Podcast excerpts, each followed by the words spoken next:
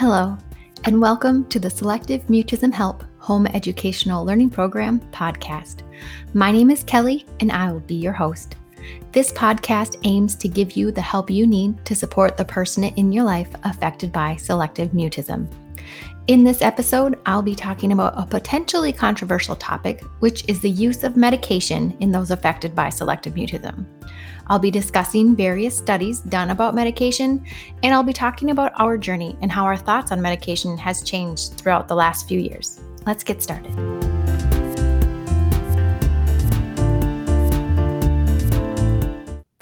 Welcome to episode three of the Selective Mutism Help Home Educational Learning Program podcast. My name is Kelly, and I'm a parent of a child with selective mutism.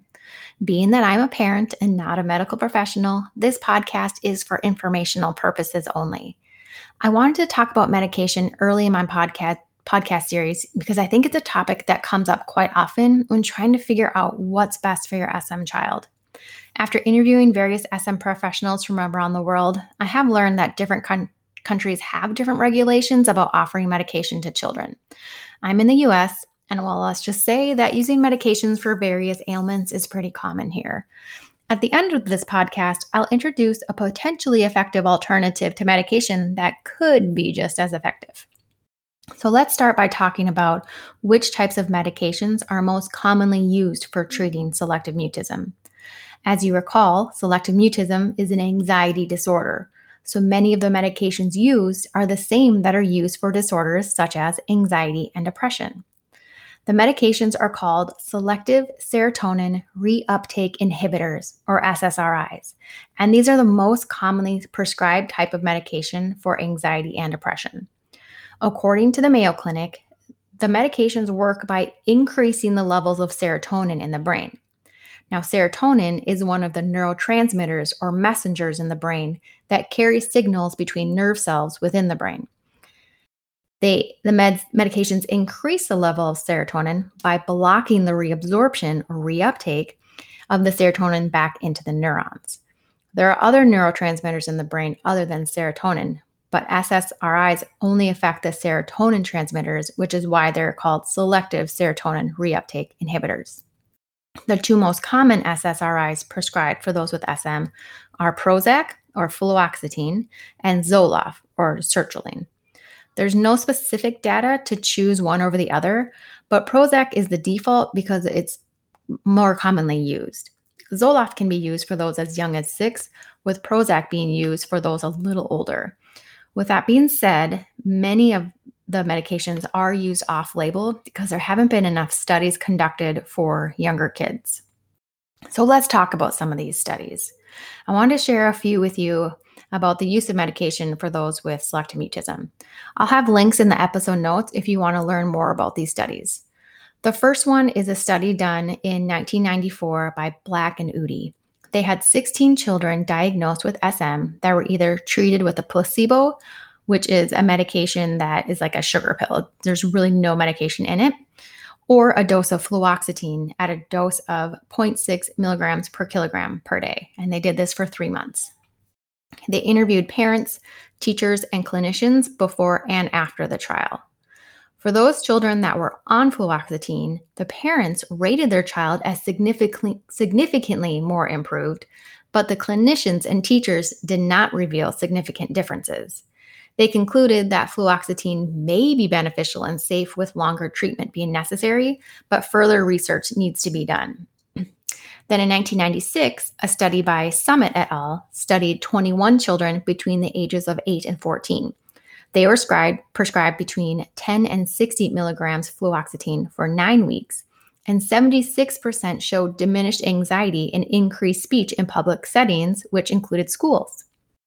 A study in 2008 by Manassis and Tannock studied 17 children who had been mute for at least one full school year. Eight of them were on fluoxetine, two of them were on sertraline, and the others were not on medication. All of the students were receiving SM support at school during the study, which lasted six to eight months.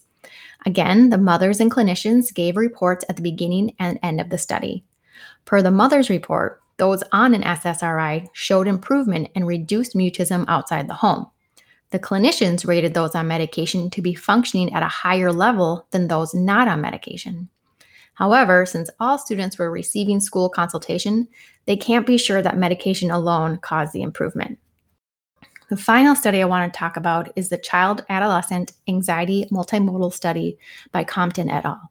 In this study, they examined the relative efficacy of using only cognitive behavioral therapy, or CBT, which I discussed in my last episode, using sertraline alone, a combination of CBT and sertraline, and a placebo. They studied 448 kids that were between the ages of 7 and 17 years old that were diagnosed with separation anxiety, general anxiety, and or social phobia. Since there hasn't been a study like this specifically for those with SM, this is the closest study we have to use. The results of this study showed that after 4 months, 23% of those that were using the placebo were doing better. Those that were doing only sertraline, 55% of them were doing better. 60% of those did better that only did CBT. And those that had a combination of sertraline and the CBT did 81% better with the combination. Although there have been some studies, including what I just mentioned, according to the book Psychiatric Drugs in Children and Adolescents, the evaluation of the effects of using an SSRI for those with SM is still largely based on the reports and opinions of expert panels, consensus, conferences, and clinical ex- experience. In other words, there just isn't enough research to, to definitively say, yes, using an SSRI needs to be in the treatment pro- protocol for an SM child. It really depends on the clinician's experience with using these types of medications and finding a psychiatrist or pediatrician that is comfortable prescribing these types of medications, especially if the child is young. The American Academy of Child and Adolescent Psychiatry does recommend to first consider using CBT, then using an SSRI. Or if the child is more severe, has a high number of comorbidities, and or a strong family history, adding an SSRI may be beneficial. Now, let me share with you our personal experience with medication. Our daughter was officially diagnosed with selective mutism at the age of four and a half. We met with a psychologist who specialized in SM, and during our first visit, she drew one of those Venn diagrams which showcased the study about the 55% did better with meds, 60% did better with CBT, but 81% did better with the combination of the two. She asked if we would be interested in starting our daughter on meds. My husband and I were both quick to answer absolutely not. At that time, we couldn't imagine starting our little four and a half year old on anxiety medication. Neither of us had any experience with these types of medications, and there's a lot of stigma around medicating, so we just weren't on board with starting her on meds. But we were on board with her starting cognitive behavior therapy. So, a few weeks after our first meeting, we started our daughter in weekly sessions. I was in the room with my daughter for every session, and I could not believe just how bad her SM was. She was unable to talk to me if the psychologist was anywhere in the room. She was unable to make eye contact with the psychologist. She couldn't hand anything to the psychologist, and she threw a tantrum every time we had to leave. Being that her psychologist was an SM specialist, she knew a lot about strategies to help facilitate communication with our daughter. But after about five to six weeks, we weren't seeing any improvement. So the topic of medication came up again. Since I was with my daughter during every weekly session and I could see just how hard it was for her to try to communicate, we decided to give medication a try. I wanted to give her brain a break from being overly protective so she could have an opportunity to participate in trying to be brave. I was nervous about side effects, so we talked about what to expect. We were told she may get an upset stomach or headaches. There was also the possibility of hyperactivity and being disinhibited, meaning she may try to do more daring things. The side effects generally only last a couple weeks, but we were told that if the side effects were concerning, once we stopped the medication, the side effects would go away. We were given a handout explaining that the medications would be used off label since she was only four and a half years old. We opted for sertraline since that was labeled for six year olds and had shown to have success in those as young as four. We met with our daughter's pediatrician, and he was hesitant to start her on an SSRI at such a young age. I gave him the handouts from our psychologist, and after he spoke with a few of his colleagues, he did agree to start our daughter on a very low dose of sertraline. Start low and go slow is the motto, motto when using an SSRI.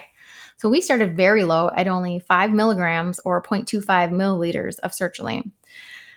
Being that it was liquid and very concentrated, we had to mix it with water, which created its own set of challenges. We had to get a special cup and mark a line on it so she would get the same amount of water each time. If it was too much water, she couldn't drink at all. If it was too little water, she would be able to taste too much of the medication. But once we got the water level right and it became more of a morning routine, it was much easier for her to take.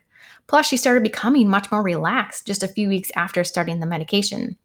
She was much more compliant with requests and wasn't pushing back as much as before. It was nice to be able to say, Hey, do you mind go feeding the dog? And her saying, Okay, instead of, No, I don't want to. So that was the biggest thing we noticed right away was just being more compliant. It made us all relax just a little bit more. We were on the five milligram dose for about a month, and our daughter was showing some improvement in therapy.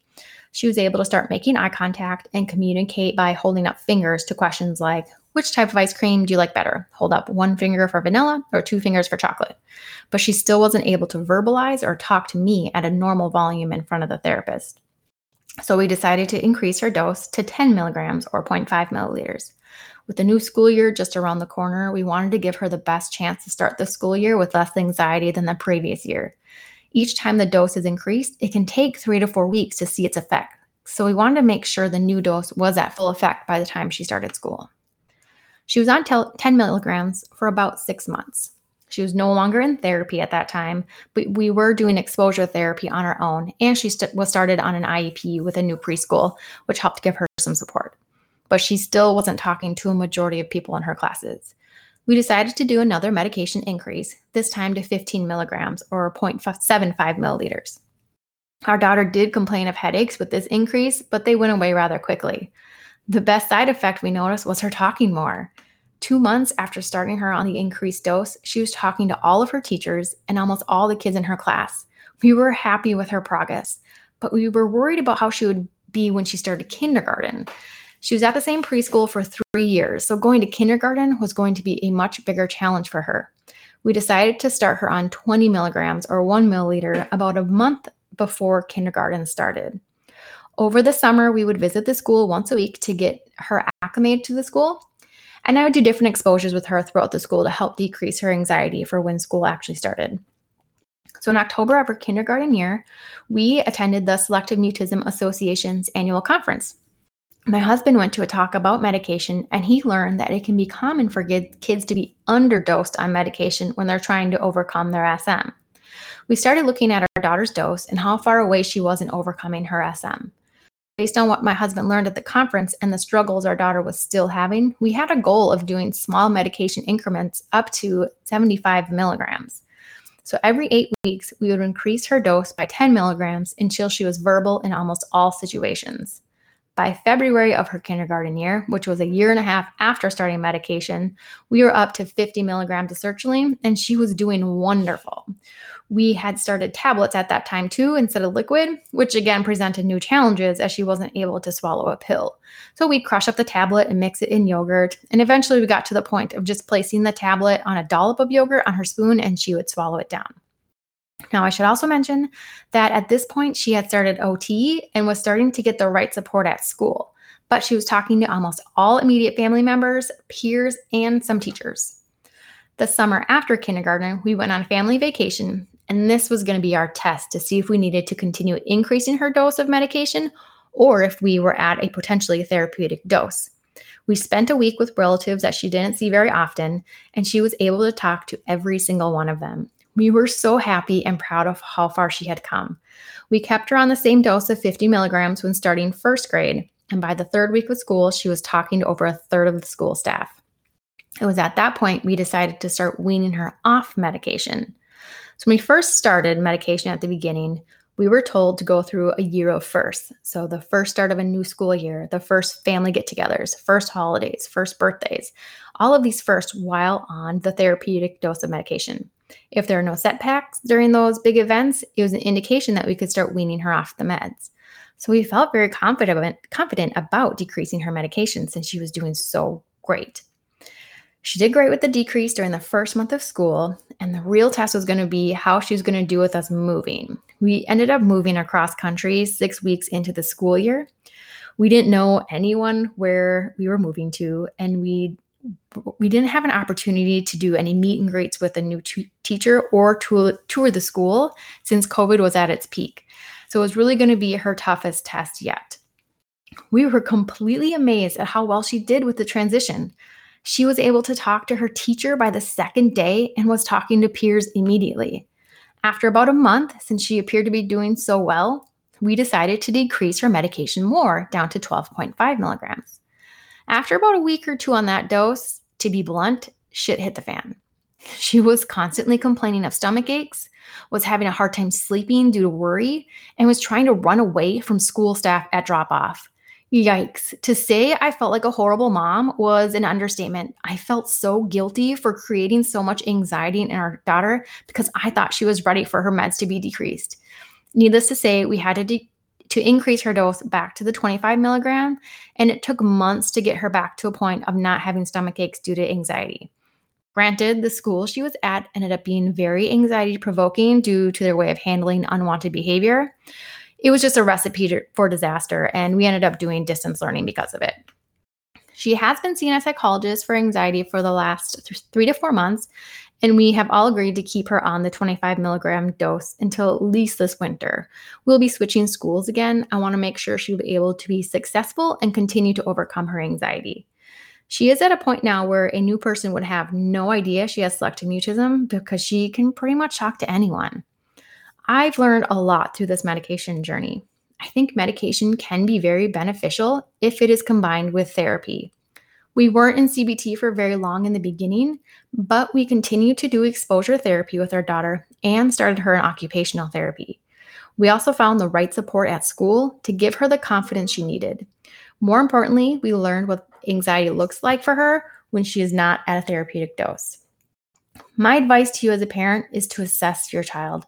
If they are completely frozen, like our daughter was, or if they have other comorbidities such as social anxiety, separation anxiety, and or uh, obsessive compulsive disorder, starting with a low dose of medication may give your child's brain the break it needs so they can have an opportunity to do something brave. Their brain wants to protect them from danger, but we want to teach them that communicating to others isn't dangerous. Medication could be enough for them to start the process of overcoming their SM. Now, at the beginning of the podcast, I did mention that I would talk about an alternative to medication. During this journey, I was introduced to rhythmic movement therapy, which has completely changed my thoughts on medication. So, in my next episode, I'll be talking about rhythmic movement therapy and how this could be a way for those that are in an area where medication isn't a possibility, could still see changes in their child similar to how an SSRI can help an anxious child. Make sure to listen to the next podcast available Thursday, August 5th. In the meantime, if you have any questions, feel free to email me at smhelp2020 at gmail.com or head on over to my website, www.smhelp.org, for more information about various topics surrounding selective mutism. Thanks for listening.